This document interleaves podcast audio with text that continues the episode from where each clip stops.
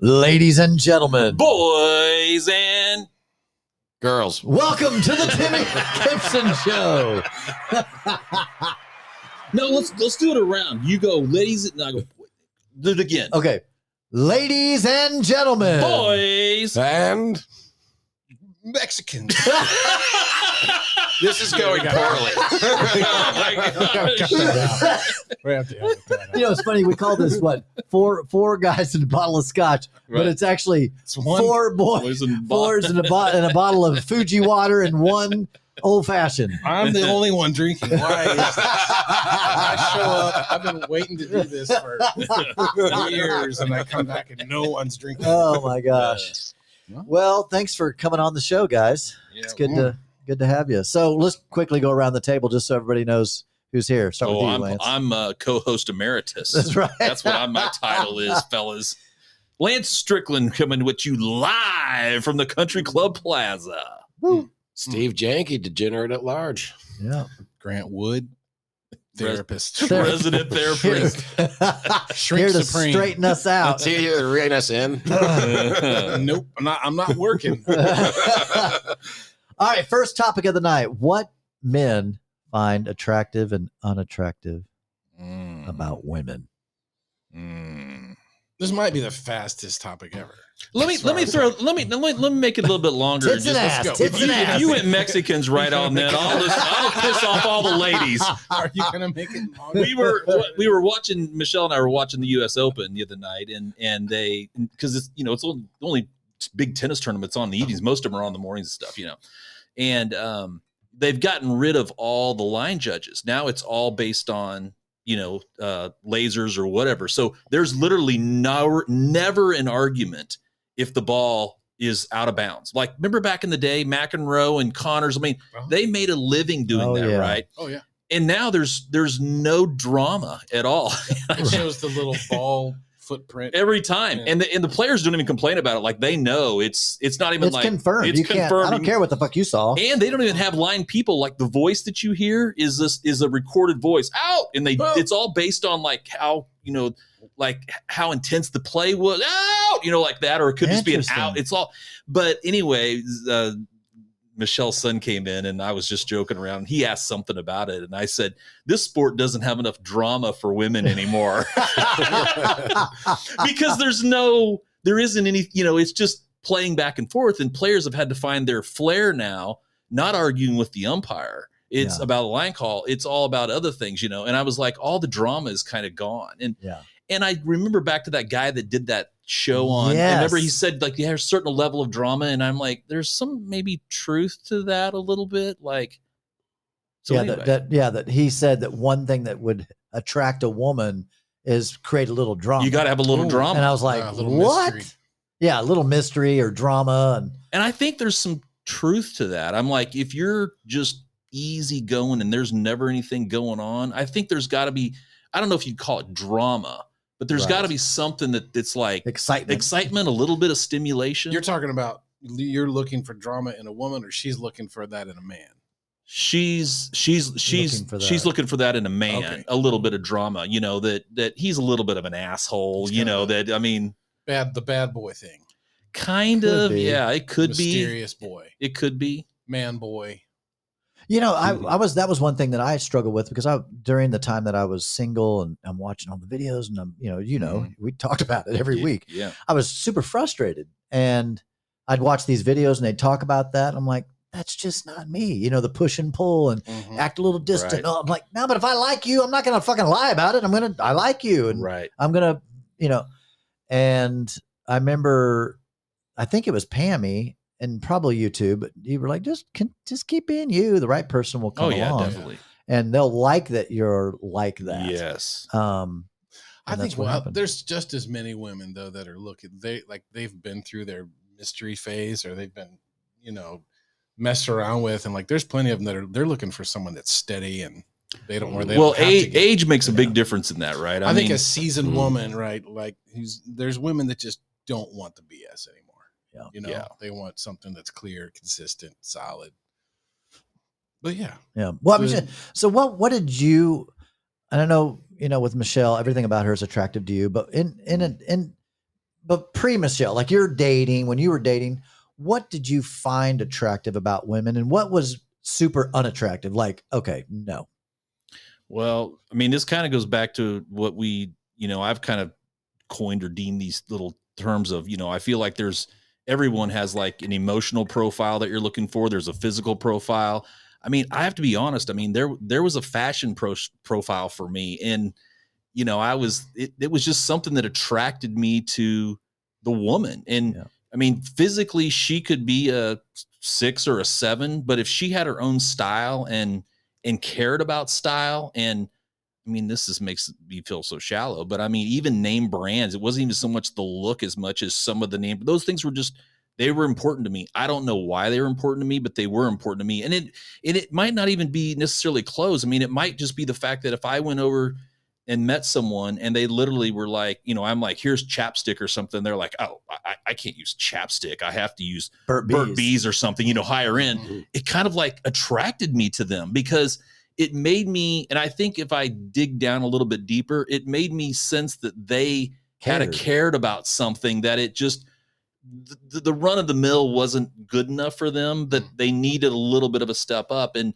and michelle always gives me a bunch of crap because she said you know i first met her i was just looking her up and down and and i you know this or that. And and she turned out to be you know super stylish i mean she was just spot on with she can you know kill it on the high end and she can kind of go a little bit hipster with the birkenstocks and you know some of the stuff you know patagonia or, you know Right. that kind of stuff as well on the hipster side so that was that was one component for me that was important So that was both an attraction and an, a non-attraction, a non unattractive. Meaning, if they had style, that was attractive. If they didn't have any, Right. that was kind of a spot on she's shopping at Burlington Coat Factories, forget about it. right forget about it you know Right. what though? I can. I'm. I'm, I'm with you. I, I wouldn't have worded it like that. Wasn't how it was in my brain. Uh-huh. But I really liked the idea when I saw that Jessica's nails and her toenails were always like Uh-huh. she got them done, yep Mhm. and I just, I just loved it. I was like, wow, like her fingers look so nice. She has nice hands, nice feet, nice toenails. Like that was just nice, yeah and it was very attractive to me because. That's just like you said. It's one of those. I don't know why. It's just same one for of those me things. yeah I care about it. yeah What about you, Steve? I mean, for me, big thing for me is they got to be smart. Yeah. Uh, I mean, oh yeah I, I don't know enough about clothes and brands to even have an opinion on the what other if they got stuff, but- swords hanging in their bedroom on the wall Yes. Well, then I know they're smart.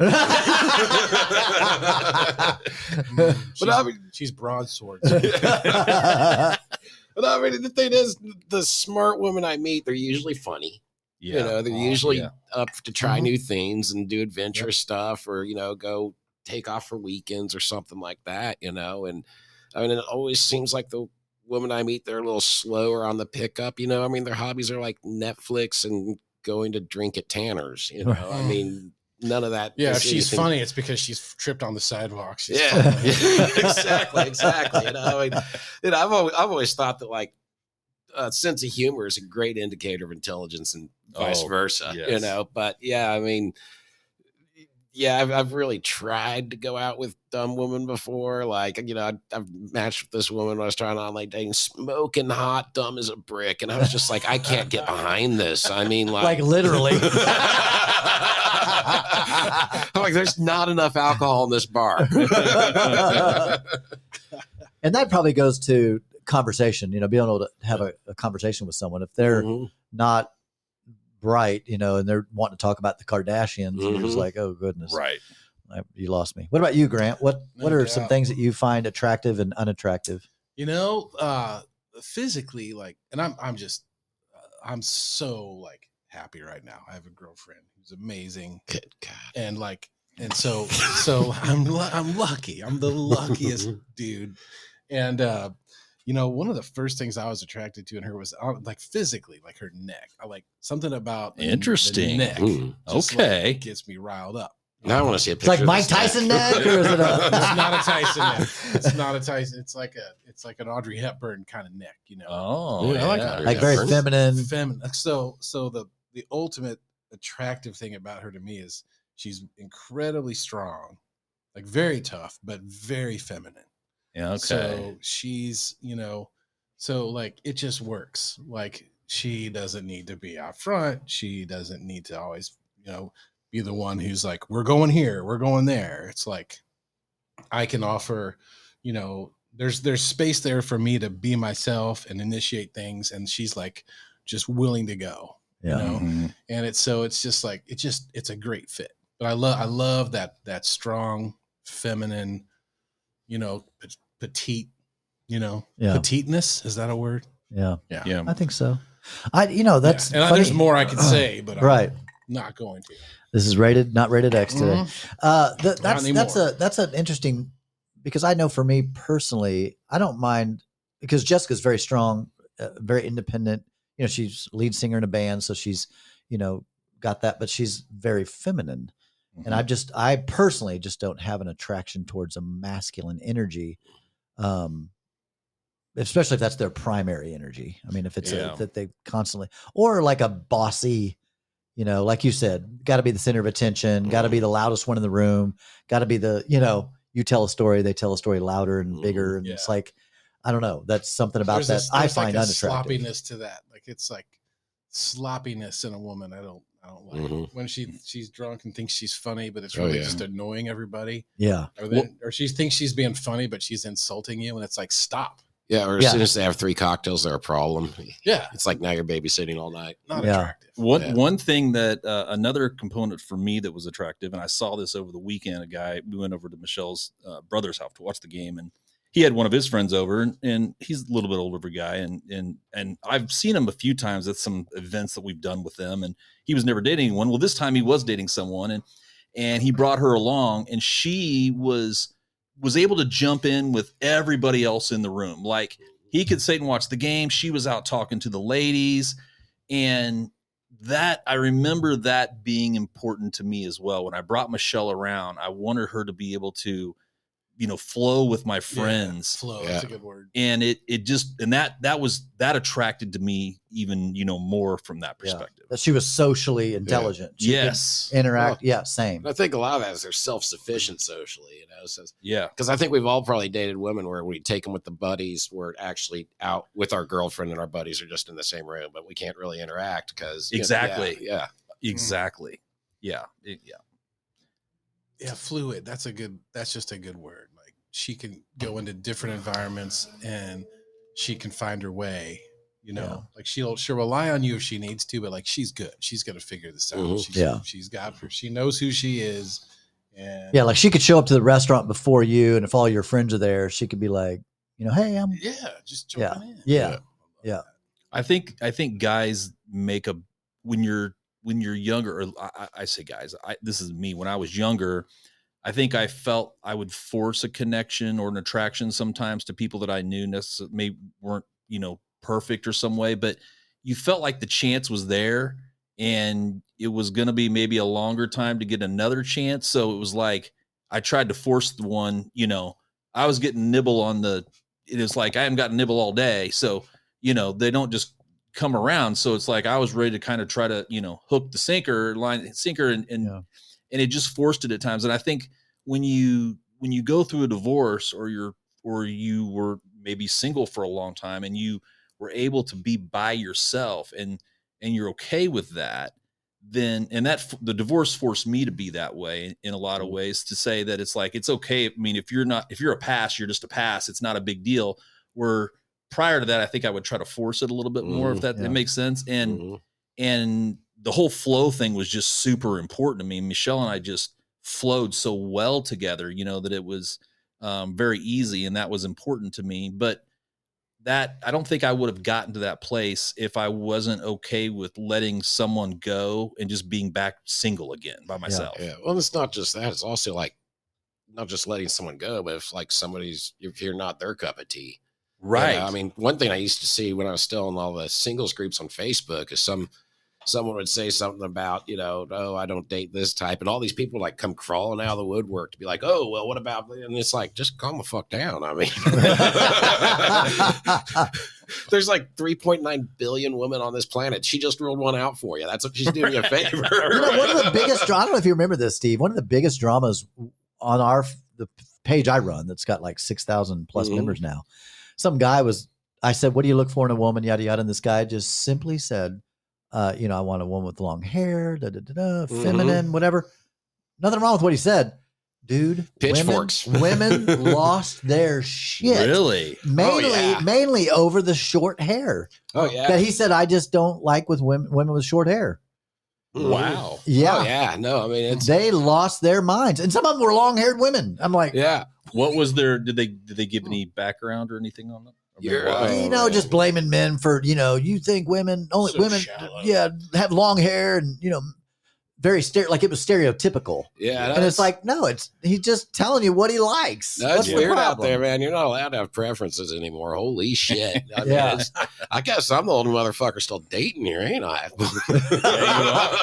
yeah, don't dare say if you don't fit into everybody's mold. Oh That's- shit! yeah. Yeah. I mean, We'll just end up saying, um, she's just, is she's a good person.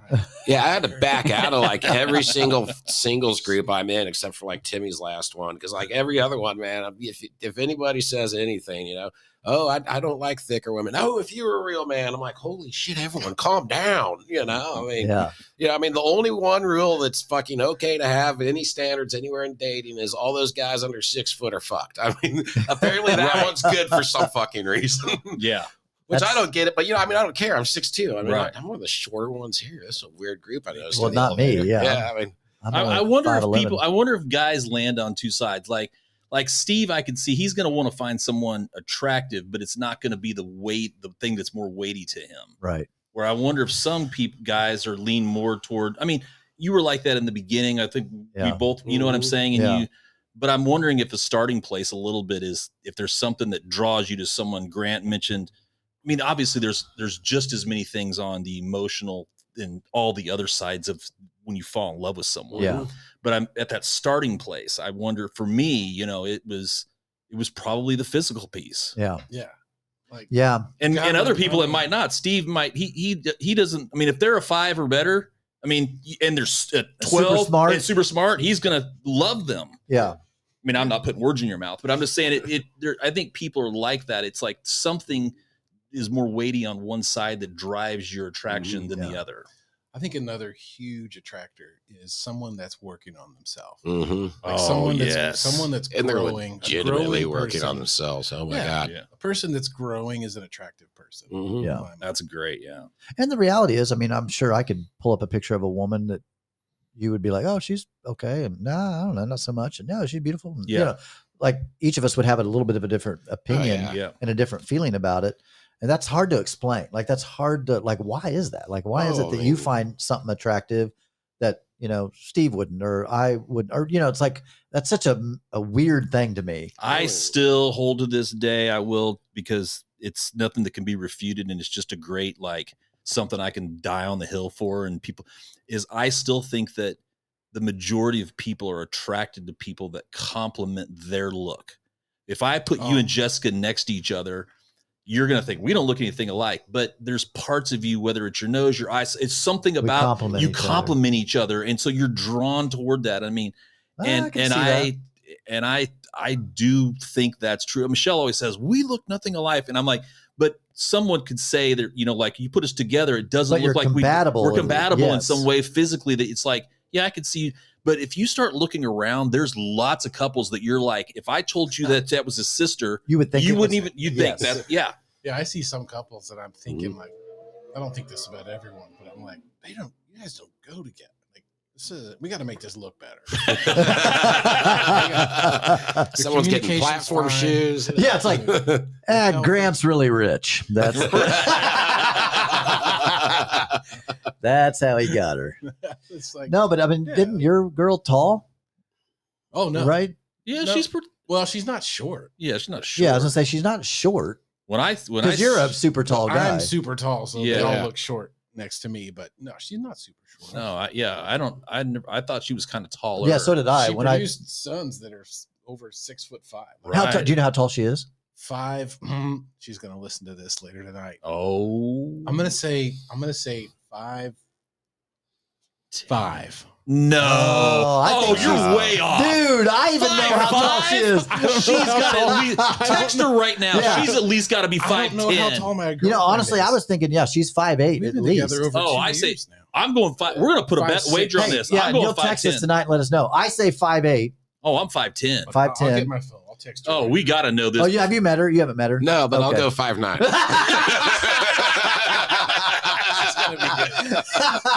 hey, and freshen up your drink too, Grant, while you're going. Oh, my gosh. Five five. Yeah, it's like when I first met her, I thought, man, she's tall. Where- how- five five's not tall. No, like she. How far? She comes up to at least your logo right there on your uh, shirt, right? Yeah, I figure that's about. When you're six ten, so I've learned that's real. I've learned that's relative though, man. don't Like I- I love it. Five eight, five nine, five Five ten. ten. Oh, I'm I'm, being so much. I'm, I, I'm pretty sure I'm right. Five ten. Yeah, yeah. No, Wait. that was the first. That was actually the first thing I thought when I met her. Yeah. I thought, wow, she's tall. Well, I thought it. I thought it was odd. that- I thought it was odd that he called her petite. Yeah, It made me question too. because I was like, wait, maybe petite's not small or or tiny. Then maybe petite is more like a thinner, a thinner or something. yeah, she's very, very trim, trim. Yeah.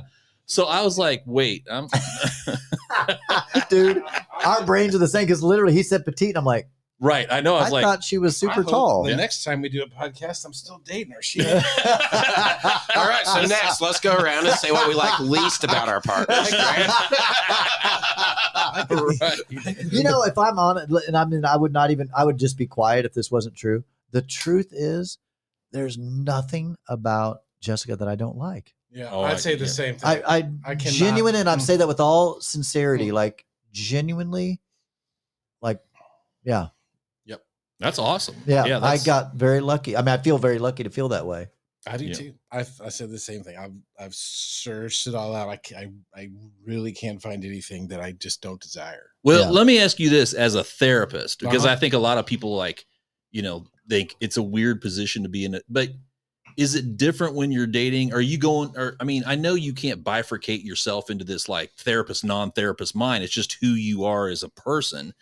But when you're dating someone, is it different than when when a couple's objectively you have no emotional connection to them and they're sitting on the couch in front of you, as opposed to you evaluating someone that you're thinking about being in a relationship with? You know, like just dividing like work mode from. Kind of. Like, are you it- thinking she's got childhood issues? Right, exactly. Yeah. Or I'm going to childhood diagnose trauma. her as a, Yeah. you know, Well, an you- ABD4.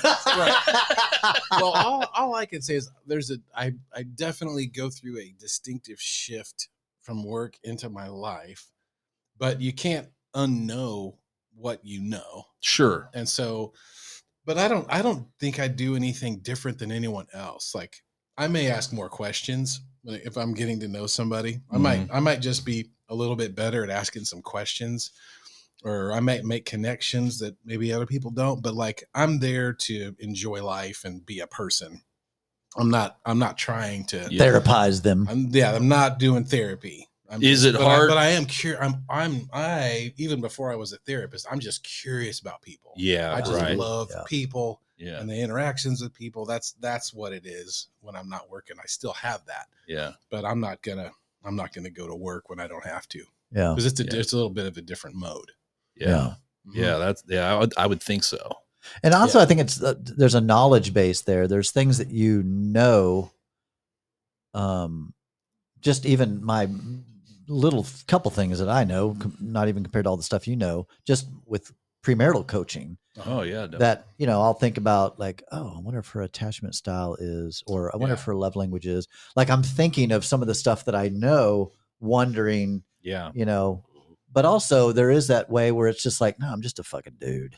And I'm just like, I'm not the wedding officiant. I'm just a guy that thinks she's cool and getting Well, to know her. It helps if you have in your toolbox things that you can you can name what's going on. Like if you can sense that you're in some sort of straw man or something and at the moment you're just like, you know, you're but if you can identify it a little bit, I think that's where Grant and others that have gone through therapy or read a lot about it helps, right? So because you once you kind of name it, it helps you then say, "Oh, this is what's happening." Then you can kind of think through maybe how to fix it. But when you're in the battle, you're just like, we Right. we're just going at each other, Right. you know. yeah. The other thing is is a good therapist. I'm not I'm not there to like help them. My my goal is like I'm trying to help them help them. Like Mhm. my goal is to help them think about themselves and solve what they need to solve. It's not for me to solve it Mhm. or to fix it or even to like analyze it. I want them to analyze them. So Yeah. that's that's what I'm trying to do is because they're way more powerful to understand themselves than I ever will be. And if they see it, Mhm. way more Mm. powerful than Well, if you see it. I'm trying to I'm just trying to eh, resource them so that they can connect the dots they need to connect. Mhm. And that way I don't work harder than I don't work harder than my clients do. I really don't. Well, well, something else that was attractive to me on those lines was someone back to grant me the comment, you know, that they're working on themselves, or but but was the person intuitive enough? Like when I was trying to have those sort of intellectual, emotional conversations, were they able to dig deep enough in themselves to Mhm. match that? For you know what I mean? That was that was super important to me. Yeah. I think for me, where where the stuff that I have learned helped me in my dating is when it was a no. That's what. Wait, wait, like, I lost well, the, the question to ask him. So for me, it was when I would date someone and get a clear no because of things I knew about You would trauma, no. childhood trauma, or daddy issues or whatever. I could spot that real quick and be like, no, she's way Mhm. too broken. Like, Right. Yes. she's she she's not over her ex or she's still bitter Right, or like I could pick up on their Yeah. problems yeah. Or and I- know or- that it's not for me. or I'm too I'm too broken. Right. Right, exactly. Right. Right. It's a no for me because of me. Right. And you know, in fact, that's funny he says that because that's true for me. There were right out of the divorce. Oh yeah. I remember going out with some people and I'm like, they got their shit together, I'm a fucking mess. Yeah. Like they're not gonna like- like me. I told a woman when I was just three- too good for me. Yeah. I told a woman to when I was that- three months separated. I was like, "You're being interested in me is red flag." but, a, but a man that knows that is is a that's a person that's working on themselves. Like Yes. that's better awareness Yeah. Yeah. than the dude that thinks he's got his shit together and so doesn't. Well, you got to pay attention anymore, man, because a lot of these people they say they've done the work, but they don't even know what the work Oh. looks like. You know, So the height the height text came in Yes. five six. Oh.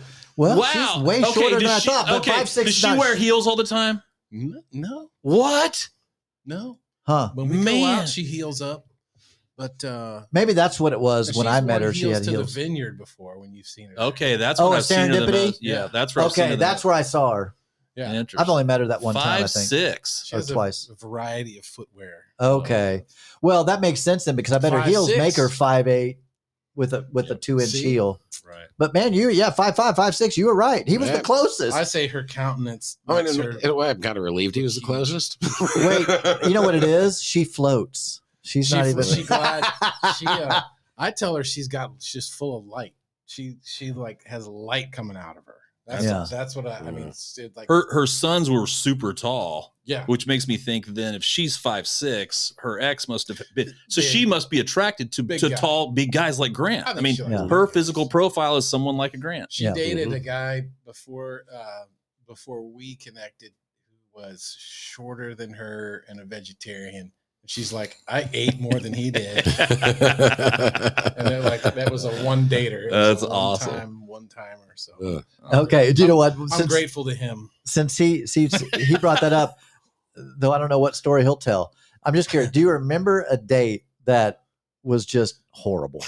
Like Oh yeah. I'm talking to Lance, Oh, everybody. like yes. t- tell tell us about a date. had I had two I had uh two uh, I'll call them seasons because there was a break like when I first got divorced I mean I remember going to uh some club restaurant thing out in OP at 135th and Roe somewhere and and it was guys with like metal gold chains with shirts unbuttoned and everything and I was like and I was like oh my gosh this is like this is what it is like I was just trying to figure out like what's it like so I I did the online dating thing and it was a total disaster in the very in, in the season one. And I remember dating this girl or talking to this girl for a long time. And uh, man, I wish I remember the details more. All I remember was got excited. We went to, she said, let's uh, go eat dinner or something. And then we'll go to this birthday party afterwards. And I was like, okay, great. And I remember I used to play soccer with the guys on Friday nights and I'll bring that back. But we went to the thing, we were having sushi and we're sitting there eating and everything. And, you know, kind of like wrapping it up. And I was like, So are we going to go to the birthday party? And she's like, Well, one of us is. And I was like, Okay. Like, I didn't know. Like, I was totally caught off guard. Yeah. And so then, of course, it, I was like, Okay. Well, then I went back and all the guys at the soccer went back and met up with my buddies. And they were all like, I thought you were on a date. And I was like, Well, it didn't go so well. But yeah, I, I just remember feeling super duper awkward. And then I'll go one more. There was another time when I met a girl up on uh, that right under the plaza down here on that rooftop bar that's like that Irish one or whatever it is. Yeah, O'Dowd's. O'Dowd's right on the top or whatever. And I remember going up and we talked and everything. And I, this is all season one again. And I'm kind of curious now. Wonder what happened because my season two of dating was completely after Robin was completely different. And- Interesting. So, um, but anyway, I remember going up. Well, she had a friend there who we were all at the table, and it turns out they were on a first meetup. So we were kind of talking, and they were talking. And I remember I knew she worked at a restaurant down here, and I had a friend that worked there, and it must have triggered something about a boyfriend or something. And I just remember her kind of like saying, like, "Hey, this needs to be over. I need you to leave." and again, I felt so dumb because I don't. it- Michelle will tell you I do not like to be embarrassed like that. Right. Like I feel so. Like I think everyone's watching me. Like, oh, he was he's walking out by himself. You're like, walking out. you know, and and I'm just I'm embarrassed just hearing it. well, so then I get and I walk down the stairs because we're at the top or whatever. I get downstairs. I forgot my freaking phone on the table. I had to go all the way back up to the table with them, which I'm thinking then she's told her friend, I don't want to be with, you know what I mean? Yeah. Oh, I was so freaking embarrassed. Did you, know? grab your phone and go, I need my Pornhub? I should have. Triple shit. Anyway, those were I didn't have any like that on the second round. I don't know why. It was all completely 180 degrees difference. So, but those were two ones that I remember were really bad for me. Yeah, I remember. I got one, just one story. I remember I, a match with somebody online, mm-hmm. and I said, "Hey, you know, I I just do a coffee, just want to meet for coffee and whatever, and then you know, depending on how that goes, we can whatever talk further." I showed up at the coffee shop. She walked in. She looked like she was fresh off of meth, Uh-oh. and that a she good thing? she no Yeah. she told me uh she told me that she was abducted at one point and was in the and she was sex trafficked Oh my gosh. yeah and then she told me uh she had aids Oh. So how was the second date? i i literally it it i found it curious i'm almost was like do you want to come on my podcast Yeah, but uh yeah that that was it i never did talk to her again Ooh, it was just like yeah there was so many Yeah. like red flag after red flag after red flag. I've I've had that happen before where women like go on a first date and they're like, "I'm an alcoholic, by the way," and they're like, Just let "Why are you drinking? Mhm. Why are you drinking? Why are you drinking then?" Right. Like just flat out telling I'm me, non-sober alcoholic. yeah, Just, just let I I uh the one I remember was uh, I was in seminary in Dallas and there was a girl down at Baylor that I had met like working at camp the summer before Yeah. and um thought she was really cute and I'm like I'm going to call her up, you know.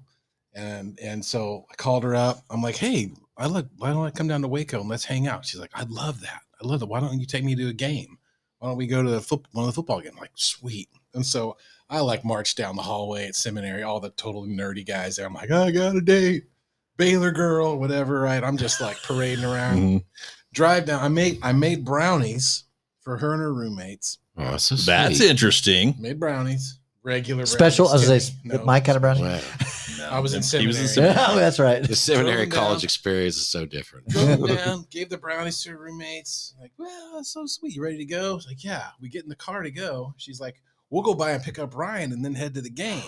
I'm like, Ryan?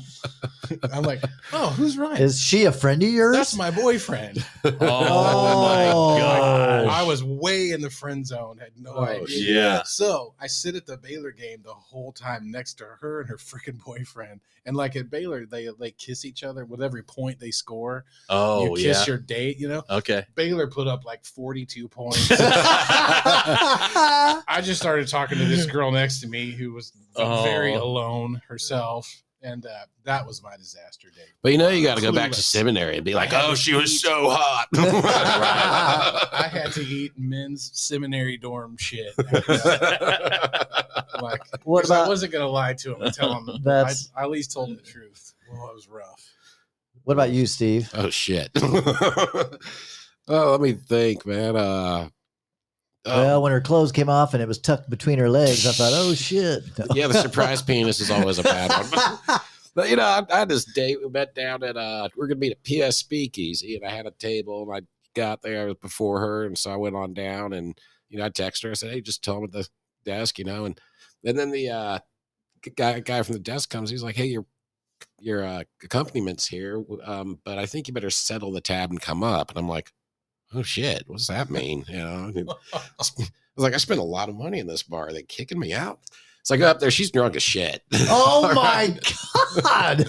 Wow. And I'm like, okay, why don't we get you something to eat? And she's like, okay. So I'm sitting there, I'm trying to figure out where to go. And meanwhile, she grabs one of those bird scooters and swipes her card. See ya. Uh, takes off, takes off across Baltimore, slams into the curb, Oh, goes over the handlebars. So she's all like beat to shit and like missing a tooth. And I'm like, Oh oh, my, my- God, I'll call you an ambulance. She's like, no, no, just drive me somewhere. So I drive her to KU. I got this like beat to shit woman who's, I know her first name from Hinge. And I'm like, Mhm. I, I got a friend, they had an accident with a scooter. And the nurse is like, yeah, the, the, the admittance nurse is like, okay, so uh, what's her name? I'm like, I don't know. And they're like, okay, her uh, phone number. I'm like, I, I don't know. They're like, does she have insurance? I'm like, I don't know. And luckily, this nurse was cool. We're talking for a little bit. And I was like, really? I don't know. I mean, I just, Yeah. I just met her off Hinge, and the nurse looks at me and goes, "That was the first fucking." I was like, "Yeah, well, Maybe that was the same girl that Timmy dated. right." yeah. yeah, but you know the thing is, then what do you do? I mean, do you just like leave, or you wait in the ER waiting room? See, I would have left, You but that's maybe bad on me. What'd Yeah. you do? Well, I hung out for a little Oh, bit. and then Steve's way too nice Yeah. to leave. Yeah. Yeah. He's a good man. Finally, the nurse comes out. And she's like, "Hey, those people that just came in are our family, so you can probably just go ahead." Oh. I was like, "Oh, thank God." You're like, no, I'm meeting the family now. yeah. Hey, mom, dad. I wanna- Yeah, hey, mom dad. I want to find out her name. that, that was one thing I about online dating that I liked though was The I- adventure. you you well and you and you you had to take no and you had to kind of man up and Mhm. realize that not everyone was going to like you and Mhm. Yeah. that that helped i mean you get a lot of chances of that you know what i mean where in the old days you might date someone they break up you don't you know talk to someone else for Oh, six yeah. months three months or Right. something you know there it was at least it was like you either you swiped on them they didn't swipe on you you messaged they didn't you get a little bit tougher skin and i think that helps a little bit You know, I never Well, thought of that like that. but and you yeah. got to learn to make a call. You know, I mean, like not just take no, but you got to be able to learn learn how to like go. No, yeah, that's a deal breaker. We're not doing that. you're right You know, because I know when I was younger, I compromised on a lot of shit. You know? Oh, yeah. yeah yeah. If the alternative was going to bed alone, yeah, we, we, we- yeah, we, we're all about compromise. Then. Well, I remember early on, I was a, I was a pretty much a, unless it was a clear no, I was swiping right a lot just because I was like, you know what, I just want to meet people. I just want to get out Mhm. there and see what's up and yeah you know have some fun and whatever. Uh, yeah, that clearly after a while, I'm like, I need to be a little bit more selective. Yeah. You know. That's half the fun. You know, you meet some nice married friends. Oh, that Oh, story, That's yeah. what, I thought that was the story you were going to tell. so did I. Oh, was I thinking- got tons of them. What just? but you you ended up kind of being friends with that girl though. Yeah, yeah. Oh, oh, yeah. No, that one. Okay, that one's too good to pass. I, I don't think I've ever said told that one on the podcast. Yeah, I met this woman at a social dance, and you know, we were, we danced, and it was fun. And then you know, I ran into her a couple other times at, at events, and so you know, one night I was like, "Hey, we should go get some noodles, maybe a drink, you know, all that stuff." So yeah, we go out, we have a fun evening. Yeah, there's you know, but uh, yeah, so you know, we have a we have a really great evening actually. Like I'm kind of digging this girl at this point, you know. And I walk her back to her car because we're downtown. It's like eleven o'clock at night, you know. And then she's fumbling for her keys, and then all of a sudden she drops to the street, and she's like, and I'm like, oh, sh- the fuck is this? And so I'm like, what's happened? She's like, oh, something fell out, and I was looking for my keys. And I'm like, well, I'll help you find it. She's like, no, no, I'm good, I'm good. And I'm like, no, no, I'm not gonna leave my date sit in the middle of Main Street downtown at you Right. know. So we're looking. I'm like, what is it? And she's like, well, it's a piece. It's it's, it's jewelry. It's kind of sentimental. I'm like, okay, okay. So we're looking, and it's like 20 fucking minutes. All right. And finally, I see it hit the ground, bounce between the spokes of her wheel, and it was sitting inside of her wheel. And I was like, oh, I think I see it. And I reach up there and I pull out a wedding. That's one of my favorite stories. Yeah. kind of sentimental. Spent 20 minutes helping my day find her wedding ring. Did she? Did she what, what was her response? Did she feel bad? Was she like, oh, I, you know, I felt so bad for her because she felt horrible, you know. And I was like, listen, we didn't do anything regrettable, you know. I mean, we Yeah. went, we went, we got some ramen, we went and got some cocktails, you know. I mean, there was nothing, you know. I mean, mean, just I- noodled. yeah, we noodled. it's not like we're building a blanket fort in my living room, you know. I mean, you know, and I mean, it, it was kind of, I kind of felt bad though, because then she was like messaging me. She's like, "Yeah, it's kind of hard." I was like, "No, I get it. It's hard. You know, I did the marriage thing, and it, you know, it can be very hard." And, then I was like, finally, I had to be like, yeah, "I can't be your marriage counselor anymore." After like three months, yeah? but yeah, I mean, I, I don't know. My heart went out to her. She just felt so bad and I was Because you like, know what's "Oh." going on. Anybody, and I'm- Grant could answer this way better than I could. Maybe. But anybody that's that's doing that, that's looking around and- or hiding that the fact that they're married, they're unhappy. Yeah, yeah, oh, You yeah. know, they're clearly there's some needs not being met. Yeah, they want the attention or something. You know, I mean, she wasn't trying to cheat. If she was trying to cheat, she knew me. She would know better than to like ask me out if she was trying to find Yeah. someone to jump in bed with. You know. Nobody just wakes up and says, "I want to cheat on my." No, no, No. no. Right. Yeah. Hmm, but yeah, I mean, That's around meth. There's- Right.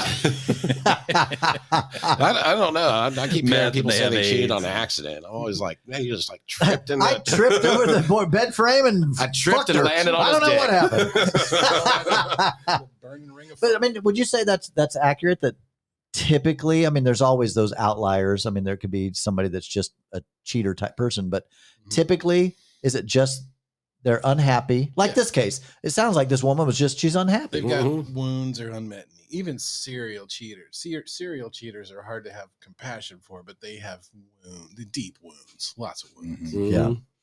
So, yep. And then you Yep. try to seek it out and try to what what is that? Like, what was she trying to do? Find something magical? She Like, was was getting. She was probably getting dopamine from Steve. there we go. That's what I was thinking of. Oh, Yeah. right. New, new energy, new person, a new man's New energy. Like, I thought it was just my man's- Viennese waltz. She saw you slurp on a noodle, and she was like, "I want She's like, see, like he licked up that noodle. But- Mm. Mm, mm, I like the way he tackles that big young. I love it. So, uh, what what were you guys looking for? The when way you- a man approaches his Asian food is the way right. a man treats his wife. That's right.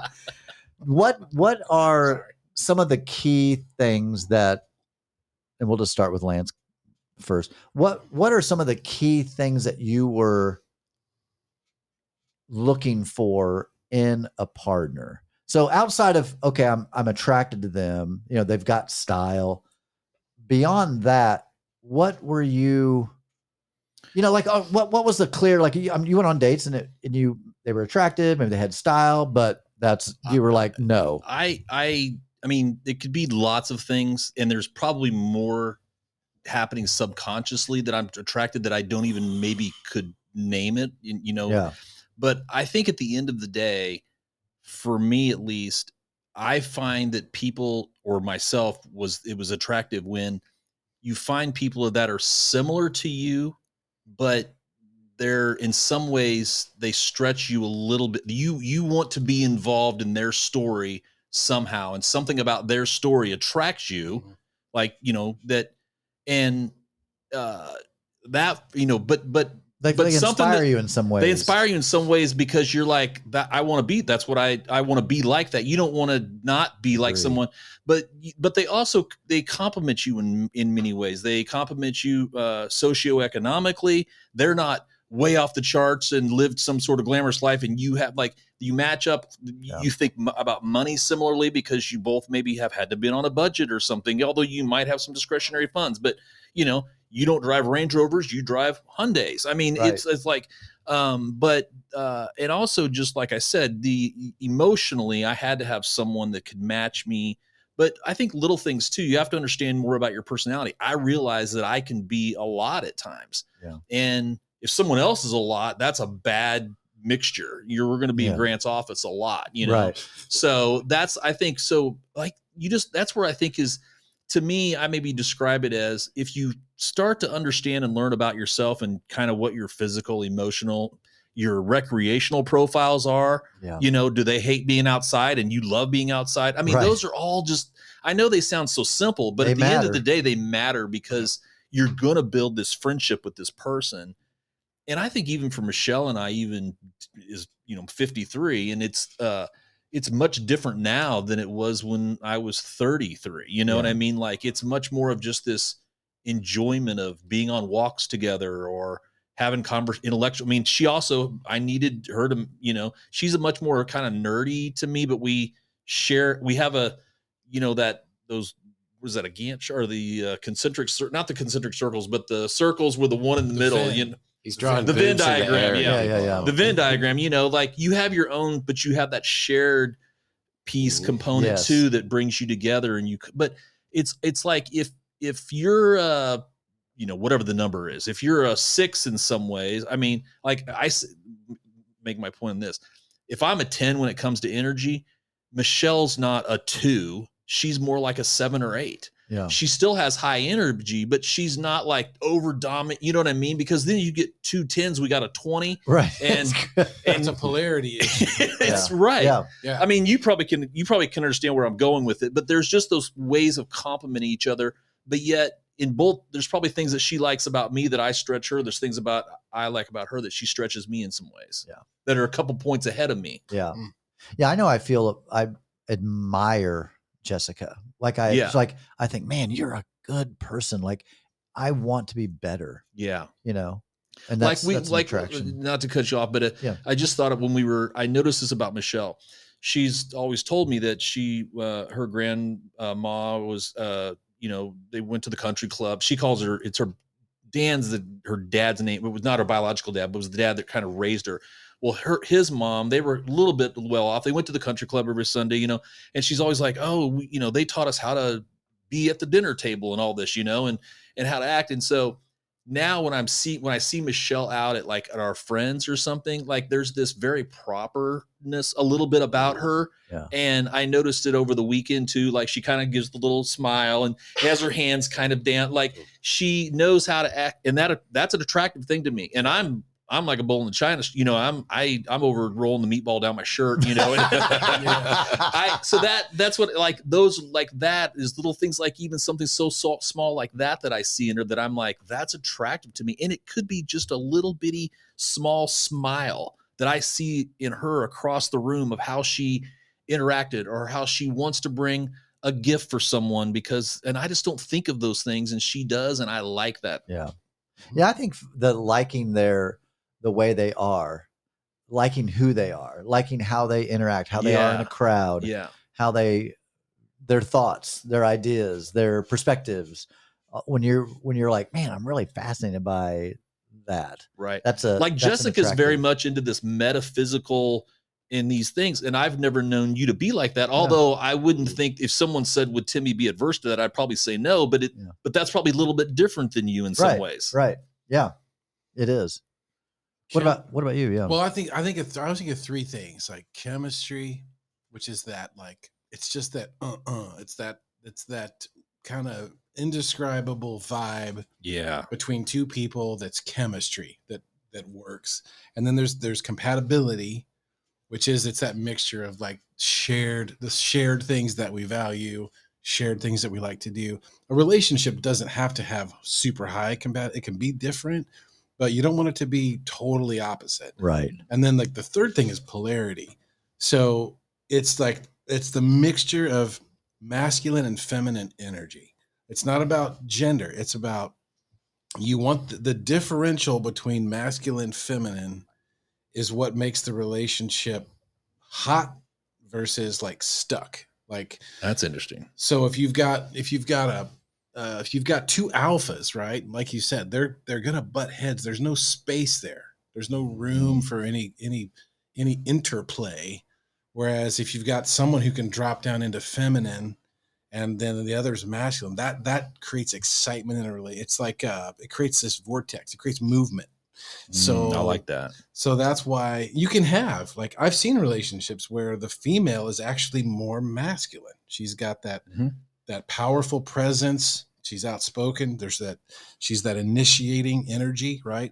And then the male is actually more feminine, accepting. He receives her. That can be a hot relationship. Yeah. Mhm. Yeah, you that's know? cool. And then vice versa. But if you get if you get the sameness, like if there's too much feminine on both sides, they withdraw from each other. And if there's too much masculine, they just go head to head. So I think polarity matters. And John Wineland talks about this. Like if you're if you're a dude and you haven't read John Wineland, actually females too, um, he really talks about this concept of polarity and how important it is. But I, those three things: chemistry, compatibility, polarity. Like that's what makes a relationship sing, in my Yeah. opinion. Oh, like yeah, that. the the I think feeling comfortable with I know that for me there was a lot of dates I went on where I just didn't feel comfortable for some of the things that you even mentioned, Lance. Like I went out with this woman, and, you know, she showed up and she was in a Range Rover, and I was like, "Fuck," yeah. you know, like that says something. I don't know what it says yet, but Yeah. we'll find out. You know, and then when I did wind up going to her house, it was a million dollar home. Like this house was, it was unbelievable Mhm. and it looked like a showroom, like everything about it, which was it was exciting, but it was also for me, just personally, it was also a little threatening. Like I much- can't keep this going. Like Yeah. much polarity. I can't keep rich this rolling. you know, uh, There's also rich and not rich. yeah. So that just that felt, even though she made her own money and she, I mean, she was providing all that. Yeah. It just made me feel. I guess if I'm honest, it just kind of made me feel a little insecure. Of like, yeah, like if something happens to you, like I can't keep all this shit going. yeah. you know, at least yeah. not right now. Like, right. you know, right. and so it felt, it just felt. I sh- I struggled Right. with that. That'd be a compatibility issue. Mhm. Yeah. Like kind of, it's Mm. kind of like different worlds that you're living living in. Yeah, Yeah. yeah. And she I- was I a think, cool girl. I but- think I'm interested to see what Steve thinks about this because I think he'll have a different perspective. Not what I'm going to say, but about this topic. But I also think that some of the things that we're talking about is is how why men are become friends. I mean, it's it's very similar. There's you know those there there's maybe they're not the attraction maybe part of it, but my point is, is there's certainly a an equation for some sort of of compatibility and why you become close to certain individuals or not. I mean, I'm close to you guys because you're willing to you know un, unzip your your souls and be a little transparent and vulnerable. And i have to have that with someone. I'm just, I, I have a new boss at work and so i had my first one-on-one with him yesterday and and you know michelle she was working in the other room and and we were having dinner last night and she was like you know the one thing is she's like you guys get really personable. And i was like that's really just because of me though i mean i they wouldn't probably but that's just my personality if i'm going to connect with someone i usually make that bid and if if it comes back in a positive way i know that i i'm like we're going to be buds yeah. so What about you, Steve? What what what are some of the things that are important to you past the okay? There's there's an attraction. I'm interested. You know, they're smart. What are you looking for past all that? Money. He's like, who's that rich girl? you dated?" I, need- I need the last three years balance sheet sent over to my accountant. I get that. He's kicking the seat back in the Range Rover. like this is perfect. Yeah, that one with the la- la- Range Rover sent her my way. Too. Uh, one thing is, it's not you know, it's not just they got to be smart, but it's got to be a compatible intelligence. You know, I know Timmy and I have talked about this before, but if like, you know, my, my ex-wife was very very smart, you know, but she she read almost exclusively fiction. She could tell you what year any rock and roll song was made, who wrote it, how old they were they when they died, and all that. And I I mean, I would be hard pressed to name five Michael Jackson songs yeah you know so you know i mean i you know but they don't have to be interested in the same things i'm in you know i mean it's okay if they work a bond desk and i you know i trade stock options it's you know but yeah. right but um, what have you found i guess i'm curious because i mean you're you are definitely a uh, peculiar friend to me and and a lot of like you you're very culture i mean you're a renaissance man is is how i would describe you in many ways. I mean you are into things that none of my friends are into. Mhm. so if i saw a girl and i've met some of the people that you've dated but i can all i could tell you instantly if someone's probably going to be somewhat compatible with you and it, and the thing for me the way i would describe it is if they were somewhat cultured or but how would how would you describe it well you, they have to be open to learning new things you know i mean that that's the big thing you know they don't have to be interested in the same shit I'm in. As a matter of fact, that would be a turnoff. Like if a woman wanted to go to every dance lesson with me, then go sword fighting, and then go to my son's lightsaber league, and then it, it, that, that would be like, listen, I'm kind of feeling crowded here, you know. But you know, I mean, they got to be. they, they got to be interested as far as like, well, that's interesting, you know, and Yeah. hopefully they have their own hobbies and their own interests, you know, because I mean, I've dated women before that were like, oh, well, you know, I'll do tap dancing lessons with you and I'll go to salsa lessons with you and then I'll Yeah. go do this with and you. that's and not what you're looking for. I, I quit taking d- dance lessons for six months. I was like, my God, that sounds horrible. You know, I Yeah. mean, they have to have a certain level of independence, you know, and Yeah. and I think a lot of that comes from also. This is something I've been thinking about since Grant said something about the uh doing the work being sex. They have to actually do the work. You know, I mean, I, Oh, I bet Grant could back me up on this. There's a ton of people out there who think that doing the work means it's feeling okay with their baggage and past, but what they're doing there is they're normalizing their bullshit. Right. I've accepted mm. myself. Why Yeah, can't you? I mean, Right. I've dated so many women, so many women that you know they. Oh, I did the work. I did the work. And then, like three months later, they're like, "Oh no, you can't go hang out with your sister because my second ex-husband cheated on me after he hung With out his with his sister." sister." And I'm like, right. and I'm like, Yeah. Hmm. I'm like, Jesus fuck, did you not do any of the work? I mean, like, you know, because I don't think I think a lot of people realize that like don't realize that like doing the work and involves more than just not hurting. It means that you can go forth, you can carry out a healthy conversation conversation and then relationship with someone, have healthy expectations, healthy boundaries. You know, you're not surprising. You know, there's not bear traps hidden in the woods around the perimeter. You know, if you're approaching the boundary, you're like, listen, I kind of got, you know, a little unease going here, and you're open to working on it, you know, which is going to be important because I, any woman that dates me is going to have to realize I do whatever the fuck I want. I mean, I'm Yeah. a very, you know, I mean, I, I, I work hard, I, I raise my kids, I do good with that, but like all my other stuff, I'm very stream of consciousness. I might be at cook, I might be cooking lessons, I might be at ballroom dance lessons, Right. you know, I might go, you know what, I'm going to pick up longsword for three years. You know, I might, you know, I mean, I'm I'm very much into exploring new things, finding new groups, doing my own thing. You know, traveling, all that stuff.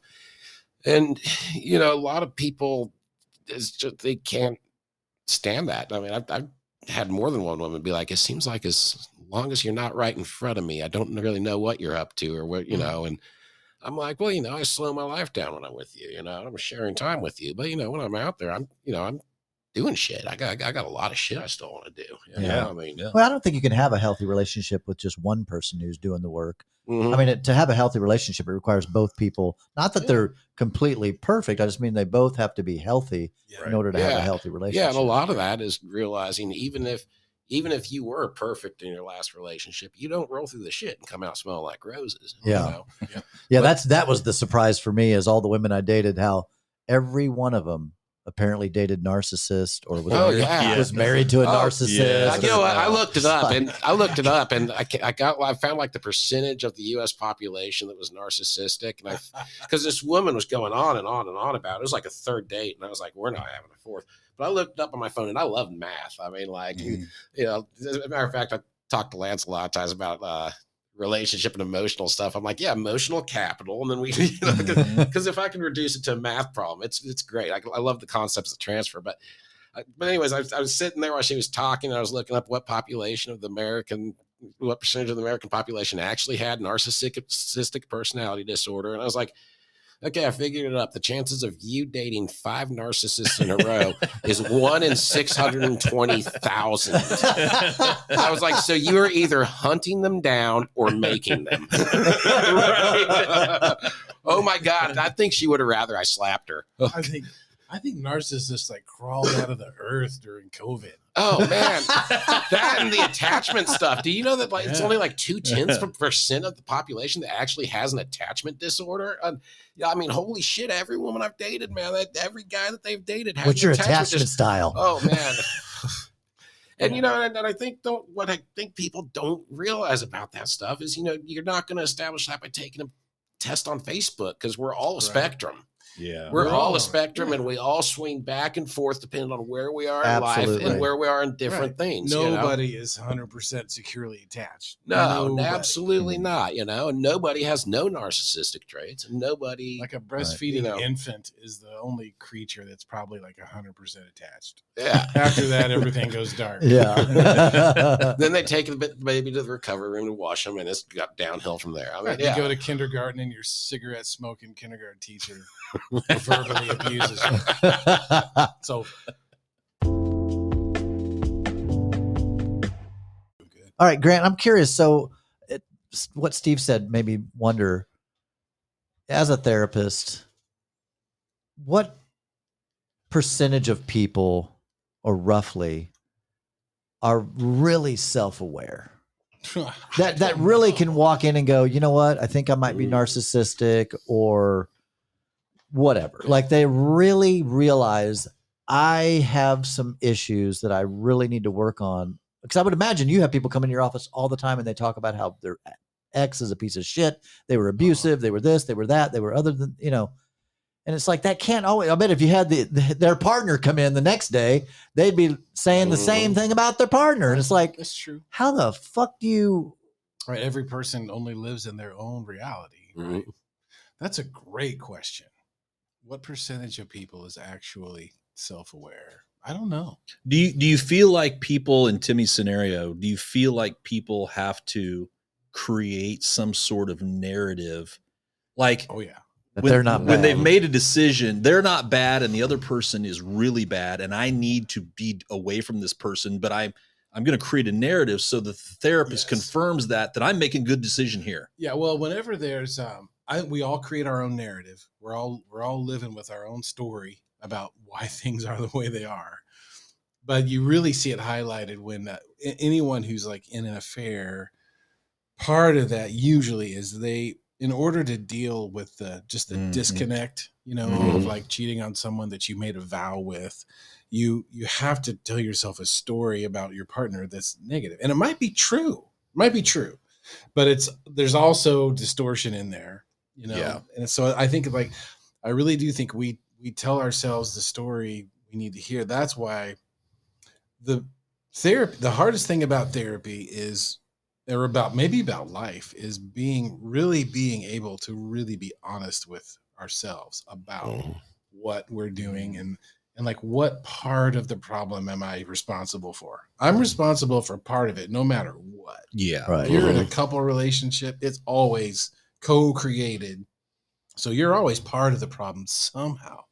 Even if you're just being passive, you know, even if you're so And what's don't forget where you're going with that. But I always Yeah. love whenever they're like, "Here's where they've gone wrong." I was just too trusting. Uh-huh. I was too. I was too. Too. Grant, I was too supportive. Yeah. know. I was too. It's like so. What you're saying is you were too perfect. Yeah. Right. I hate a- that. I it's just despise when I would it's hear a that. very intelligent way of saying that I'm the victim, yes. you know. And and some people that's as good as they can get. Like it it takes something They have to say that Yeah. story to make themselves feel good. Right. And it is genuinely what they believe. They have to do there's a deeper level of of digging that that when people are finally able to put their finger on, okay, here is what I am responsible for. Mhm. Here is my really my true part, not just staying too long or I was too loyal, you know. There's usually something else there. Yeah. Mm. That Have you- they have to get. Have you guys seen the movie Liar Liar? Yeah. Yes. Yeah. It's the scene when Jim Carrey is talking to his ex, and he's he can't lie at that point. Mhm. Yeah. and he she's saying that you know but you're falling short this way and you know you're uh, you're you're doing bad things whatever and he said well i'm a bad father Yeah. and it's just this moment of Yeah. All the self-awareness like he acknowledged the truth about himself and Yeah. it's like every time i see that or even think about it it kind of gets me a little emotional because it's like it's that powerful what we would call like a focus moment like it's this moment of fully recognizing i am the problem Yeah. Mhm. The- i have an issue And the truth does set us free. The truth that getting to that point really is like it's a it's an ugly place to be, but it's like it's a healthy place. Oh, it's Yeah, it's. now I, I I think can it feels build. great. I Right. think, yeah, I was going to say, I think he crossed like an event horizon. I remember my therapist, you know, whenever I'd bring up my ex, and this is right during my separation, whenever I'd bring up my ex, she'd go, go tell her therapist. You know, she's like, we, we, you know, we're not here to fix your ex. There's nothing we can do about that. She's like, once you realize you're part of the problem and you Mhm. own it and you realize you're not a bad person and you're trying to, you know, at that point, like, I don't mind stuff being my fault. I don't Yeah. mind being because it's Yeah, like, man, that's a I great need to be aware of that because I can't fix it unless, Yeah. you know, so I mean, Well, you can only fix yourself, right? Yeah, Yeah, you can't yeah. fix it. it's so else. valuable to say, you know, like I was crushed in my marriage, I was ignored, I was judged, and in my part of it was I was passive, unresponsive, irresponsible. I created Mhm. chaos. There's freedom in that. Yeah. Now, now I can build something authentic on Yeah. top of that. Yeah. and and and it comes back to we we bring this around a lot. You you have to do the work to to know yourself and why you feel the way that you do. If like you know Michelle and I've talked about this a lot. Like I'm a I'm not a big like eat it, sit down at the table, the dinner. I'm a let's go get fast food, sit and watch TV. You know, like the the meal, all the formality around it is just not that big of a deal to me. And and in the beginning, like she might make a meal or something, and I might eat, and or you know, and it just it it triggered a raw spot for her. But if she didn't know that to say like, and then have the vulnerability and the trust to be able to come to me and say, I gotta, I'll tell you why this bothers me because in my ex marriage, it was this would happen. He would just go off and do his own thing, and we would just, and that bothered me a lot. And I'm like, it was just freeing for us, you know. Or if, if me, if I can come to her and say, you know, I'm just feeling, I'm just gonna be honest with you, I feel super vulnerable right now. I, I feel emasculated whatever it is but if i can own it myself it just frees me up completely and makes me feel and i've never not gotten a, a strong positive re, response back in those situations you know Yeah. like well own your shit and deal with it yourself it's always very much a, a bonding where we turn toward each other at that moment yeah. but you fight so hard to to to protect yourself in those ways and you're really doing yourself a disservice as opposed to just but but you but you also have to kind of be willing to own it and be willing to kind of dig deep enough to to be able to name it what it is that you're actually feeling. Because if you can't really if you just kind of skirt around it i don't know that that sometimes helps. I mean if you can get to the real issue it's like okay okay that makes total sense to me. I can see now how i made you feel like that or this situation made you feel like that or whatever mm-hmm. the case may be. Yeah. I think all of us, even as grown ass men, experience those moments where we feel we're right back in that 10 year old little boy's yeah body Yep. and we're just feeling very uncertain, insecure, yep Yeah. unsettled, you know. And that 10 year old boy cannot love a woman. He doesn't know how. He Yeah. knows how to- Mm-hmm. he knows how to protect himself. So I'm, I can only love to the point of where I, I can't be defensive. You know, Yeah. like if I'm to the extent I'm defending myself, I can't love. It's Mm. your intimacy's shut down at that point. Yeah. That's, yeah, that's hard. Yeah. Because I think every man hits that wall at some point. Yeah. yeah Yeah. There's, there's no, no greater growth than the, you know, the, which I've never been to AA, but like the, I have Yeah. a problem. I'm an Yes. alcoholic. Like Yeah. just, I'm this, you know, I'm a bad father. I'm Right. whatever it might be. Being able to really recognize it and say, man, you know, I'm egotistical or I'm self centered or, Yeah. Well you owned know. your thing in the beginning i mean you always said right at the beginning i cheated i was wrong i mean you never tried to no. to downplay it or anything you owned it from the beginning Yeah. Well, I just, uh, you know, done a lot of hard work. I mean, Grant was my therapist, you know, and it was just very helpful for me to go, okay, I, I need to look in the mirror honestly yeah and really take a good look and, and yeah, no lies, no more Freedom. lies, no There's more freedom lies. There. There's freedom there. Yeah. Yeah. No, one thing I one thing I hate to see with when I'm out with these people, I find out that you know they didn't do the work, they didn't you know Mm. look in the mirror, they didn't you know is you know, and I, I used to tell this when I was working with guys from divorce groups. You know, I mean, pain is the only instrument blunt enough to bring about a It's change. true. And Yeah. life is a very patient teacher. It will repeat lessons as long as it takes for you to learn them. You know, That's so good point. Yeah. I hate to see people that have blown up marriages. They've gone through all this. They've gone and they've looked for everything to make them feel better. And you know, the worst thing is when they feel better and they're running around, they're just as broken as they were before. Right. And they went through all of that for nothing. right You yeah know? And that can become a dangerous person. hmm That's essen- essentially like that's a person who only sees themselves a certain way, which Just those are the roots of narcissism. Yes, certain people are dangerous people. There's some Yeah. there's some buzz saws Yes. out there. There's some human wood chippers out Mhm. there. Yeah. All right. Well, let's do the final question so we can all eat. I know Lance is hungry too. So, when you think about the meaning of life, I mean, we're all, well, a little young whippersnapper Steve here. We're all in midlife, eh, which is funny. I saw a quote the other day that says, uh, midlife is not 50. The average age is people don't live to 100. That's not normal. Oh. And they said the medium age, like for, for is like 73. So literally 36 or 38 is truly midlife. Yeah. Anyway, I thought that was like actually, like if you actually look at the average of how long we live. Anyway, so I guess we're all in the midlife because Steve is 40 now. Um, I'm 54, you're 50, Three, 53, 52. 52. So yeah, we're Okay. we're all right here. five, ten, five, eight, five, nine. Yeah. Turns out she's first five, six. Five, six. five six. She is Five, five six. So when I I'll, and I'll start with me just because it's in my mind. When I was thinking about what is the meaning of life, you know, having been super religious, you know, for most all of my life, and now being an agnostic who's still spiritual. Um, when I think about what is the meaning of life, I think it's you know relationships. It's it's loving someone and being loved, but it's it's your community, it's your friendships.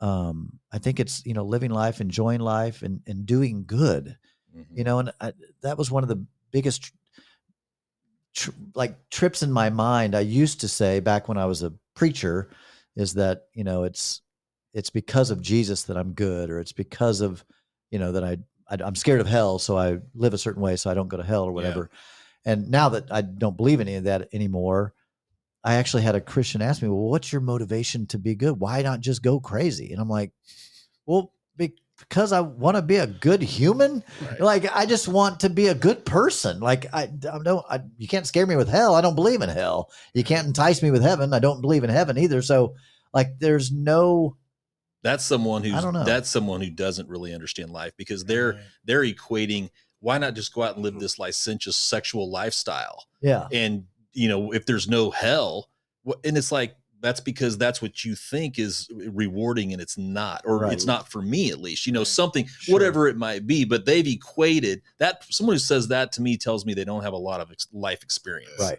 Right. Yeah. Yeah. They've not suffered yet. Yeah. exactly So that's for me. When I think of life, I think it's about loving and being loved, essentially. What about you guys?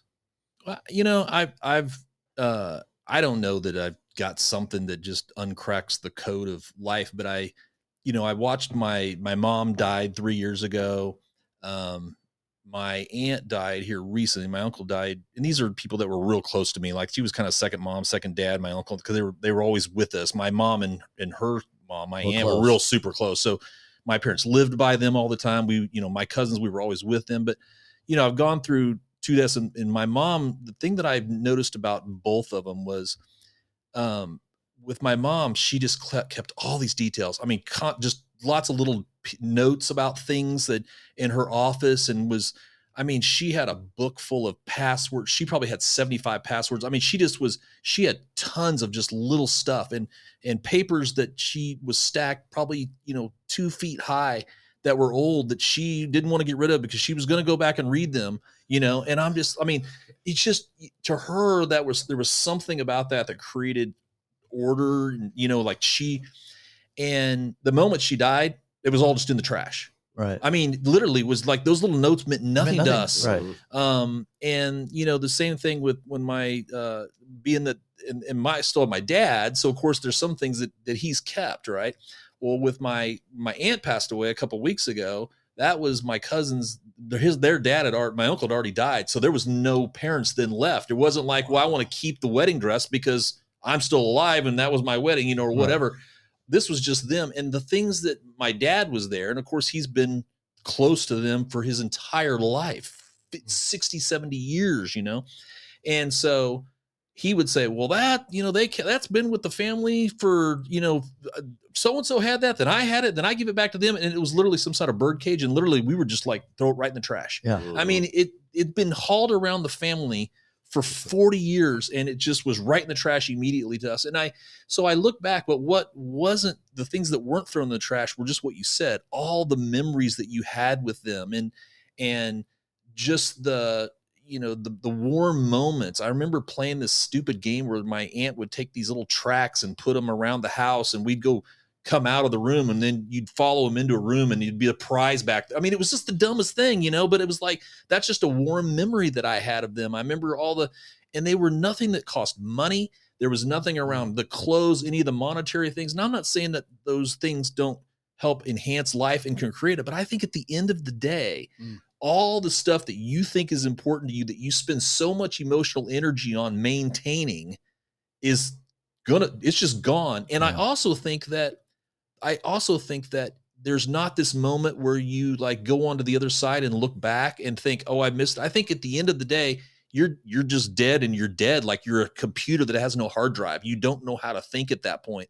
So there's not this i don't know that there's necessarily this like um uh, not distress, but what am I looking for? This just, you know, bad emotional energy that you just didn't experience all that you wanted to in life. I think you just kind of get to that place in life and you die and you're dead. And it's like, at that moment, you're just, it's done. Like, I, I think we, because we're all still living, we think of all the bad things and thinks, oh, I wish we could have done this. I wish we could have done that. And they're gone already. You know what I'm Yeah. saying? Whether they're in heaven or not, but they're they're not connected down Yeah. here to the things that we're still concerned about and those things that all that that all kind of hit me a little bit differently because and of course that's something probably someone says at midlife more than they do early on Right. because I never thought like this. the when I same was thing young. i mean i look at my career you know and i'm like i'm not all interested in knowing what we're doing at the fed when i retire you know what i mean like Yeah. but it's such a big deal to me right now you know it's just i don't know it's a different perspective maybe on life because i've seen death now and it's different when you're 53 than when it happens when you're 30 Yeah. What about you, Steve? What do you think the meaning of life is? Uh, the meaning of life.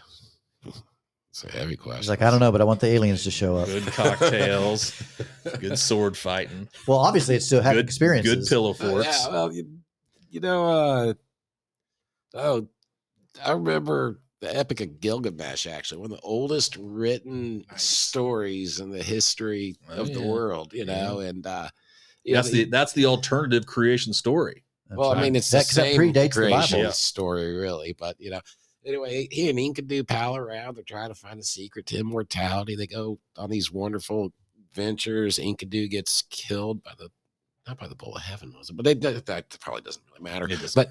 But but you know, I mean, at the end, you know, he kind of realized comes to this wisdom of what life really means you know and this is the oldest story e-, ever written down that we found so far you know that's the point of the entire story you know and uh you know that this goddess basically says you know love the child that needs loved you know beat the child that needs beat which we probably don't do anymore you know and Not without yeah, consequences. yeah, but goes through this entire spiel where basically they say, you know, the, you know, the, the the point of life is good health, good relationships, good responsibilities, and you know, executing well, you know. And so, I mean, really, I think the, the meaning, the, I don't know what the meaning of life is, you know. Um, I think the point of life is to be present and present here in the moment, you know, and love the people we need to love, and you know, I mean, it's like. uh you know, my kids, you know, they're going to grow up and they're always going to know that for some reason they learned how to hold a long sword from dad when Right. other people didn't. They, Right. That's something that's going to be unique Yeah. to them with me, you know, and they're They're going going to throw those swords in the trash though as soon as you're gone. Oh, no, no, no, no, no. no, they won't. I'm Those starting my own mercenary army.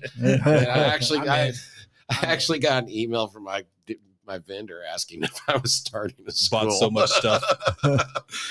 yeah, but no, I mean, so I mean, to me, you know, it's it's about being present. It's about being mindful, and you know, about touching the lives of people around us because that's how we live on. You know, I mean, I've taught hundreds of young men that s- trades and skills that you know that's gonna they're, they're gonna use their whole life. You know, and you know, there's there's a lot of guys that they're gonna twist up on their wash up on the lowercase e on their weld because I taught them how to weld, and that's how they're going to Mhm. do it. You know, and I mean, to me, that's how you leave your mark. You know, It, it's interesting you say that because I'm like, memories we all know are such an important part of it. But yet, when you're going through all of life, even when you're super young, it feels like I come back to what's the guy that wrote the book, The Meaning of Life, that was in the concentration camp? Um, Victor Frankl. Franklin, right? Frankel, Frankel, Frankl. Frankel.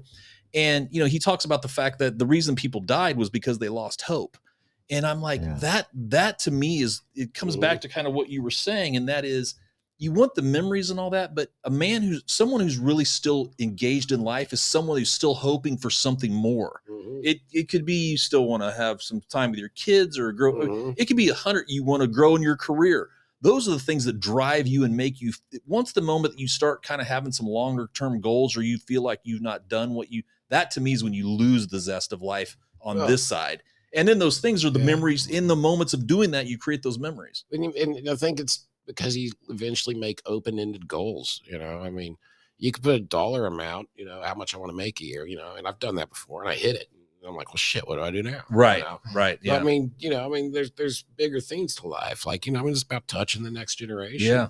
You know, I mean, that's how you leave your mark out there. You know, I mean, you, you can put your name on the side of a building, it'll be torn down 10, 10 years after you're dead. Yeah. I mean, I want a Right. I want a life size sculpture of me, Right. just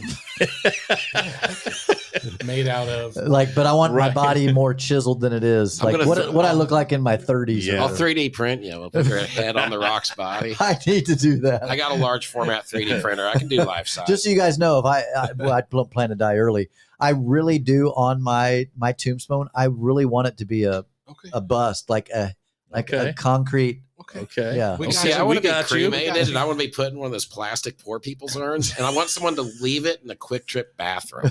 Because whoever finds that is going to have the best fucking story. I love it. Well, what about you, Grant? We'll end with you. What What do you think is the purpose of life or the meaning of life? I'm just gonna riff off of both Lance and Steve.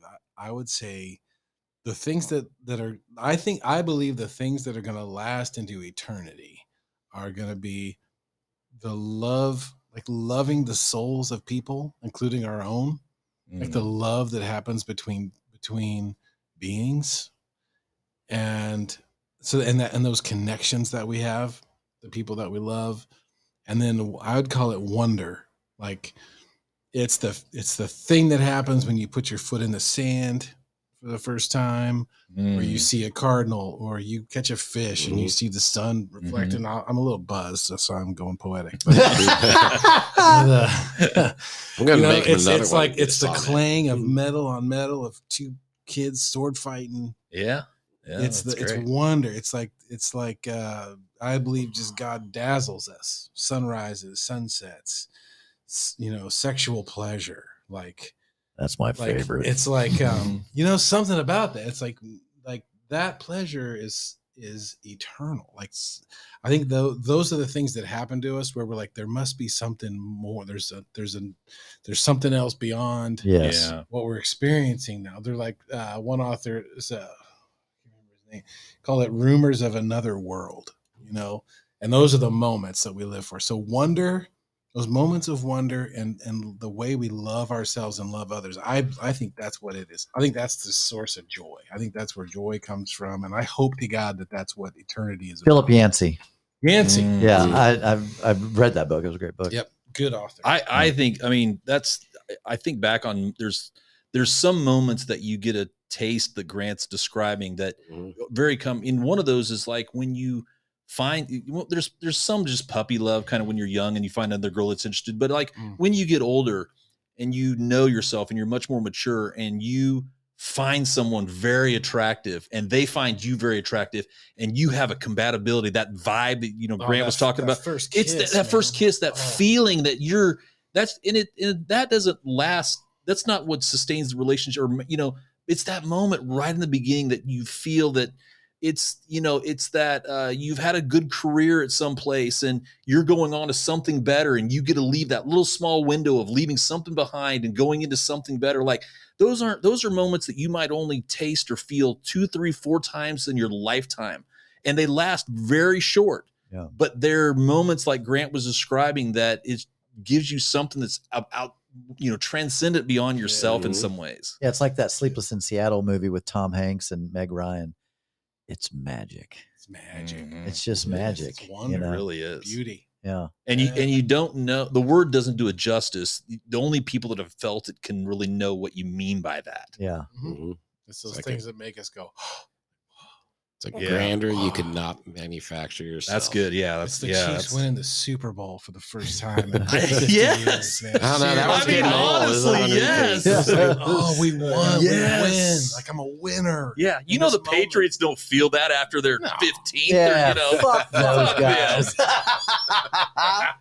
Go Chiefs, moment. guys! I love you. I appreciate you very much. I appreciate your friendship. Appreciate you coming on the podcast, doing the four four guys in the bottle of Fiji water. I know. And I, I- off the clean living drank, bullshit. I, I for four. Next time, next time, I'll, next time I'll be in with Yeah. Grant. On. Okay, Yeah, I, I'll- won't, I I'll- won't be so As close. I'll long as my weed. clean living partner quits restarting the fucking clock on me. It's Hey man, everyone that listens to this podcast, rewind it, listen to it again because people said some good shit on this. yeah, it was good. This is a good one. Yeah, All right, guys. Peace out. Peace. Yeah.